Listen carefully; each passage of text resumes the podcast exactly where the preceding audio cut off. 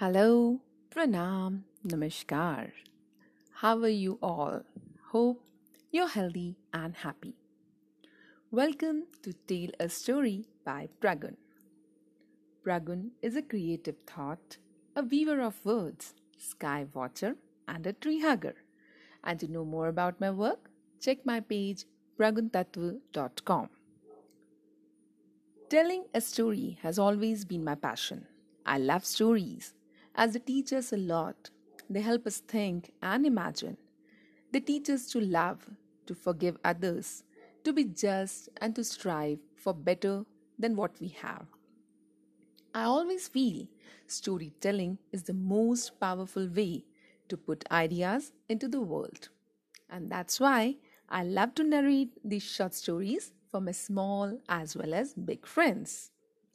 So, without any further delay, let's see which story makes way towards your ears today. Animal stories are everyone's favorite. So, today I bring you a Panchatantra story of two fishes and a frog. The tale of two fishes and a frog. Two large fishes, Sahasrabuddhi and Satabuddhi, lived in a big pond and were very close friends with a frog called Ekabuddhi. They spent a lot of time together on the bank of the pond. One evening, as they were assembled on the bank of the pond, they saw a few fishermen approaching. They had nets and big baskets with them, which were full of fishes that they had already caught. While passing by the pond, they noticed that the pond was full of fishes. One of them said to the other, Let us come here tomorrow morning. This pond is not very deep and is full of fishes. We have never caught fishes in this pond. They agreed to return the very next morning and continued their journey homewards.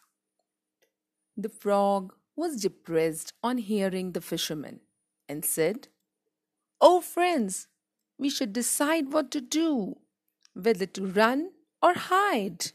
These fishermen will return tomorrow morning.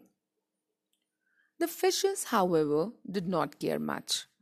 The first fish said, Oh, friend, it is just mere talks of few passing fishermen. Don't worry, for they will not come. And even if they do, I know innumerable tricky water movements. I shall save myself and my family with ease. The second fish joined. I am as talented in tricky water movements as you. I will be able to save myself and my family too. I support your stand, for I will not abandon the home of our ancestors for the sake of some mere talk of few passing fishermen. But the frog was not convinced. He said, My friends, my only talent is that I can foresee danger. You may stay, but I will leave with my family to some other pond before morning. The very next morning, the fishermen came and cast their nets all over the pond. They had a big haul and caught many fishes, frogs, tortoises, and crabs. Sahasrabuddhi and Satabuddhi tried hard to escape, but none of their tricks worked. They were caught, and when the fishermen dragged their net on the bank of the pond, they were already dead. Being the largest of the fishes the fishermen caught, they proudly displayed Sahasrabuddhi and Satabuddhi and carried them separately as they started homewards. Meanwhile, the frog, Ekabuddhi, had already found a well for shelter. Being worried and anxious, he came to the surface. But as he saw the fisherman departing with his friends, he became very sad. He told his wife they were very talented, but lacked the only talent that was most important. As for me, I may have only one talent, but I swim happily with my family.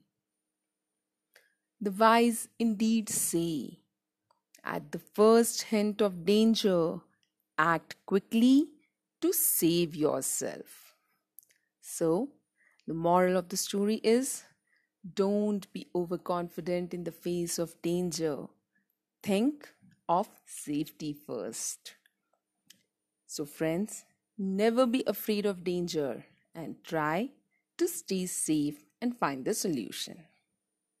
I wish all my lovely listeners to stay safe in present situation of lockdown also and just keep spreading the hope and happiness around you. Tale a story with Pragun will be back with stories and tales to cherish. Till then, keep smiling, keep listening, and stay happy always. Till then, bye bye, namaskar, see you.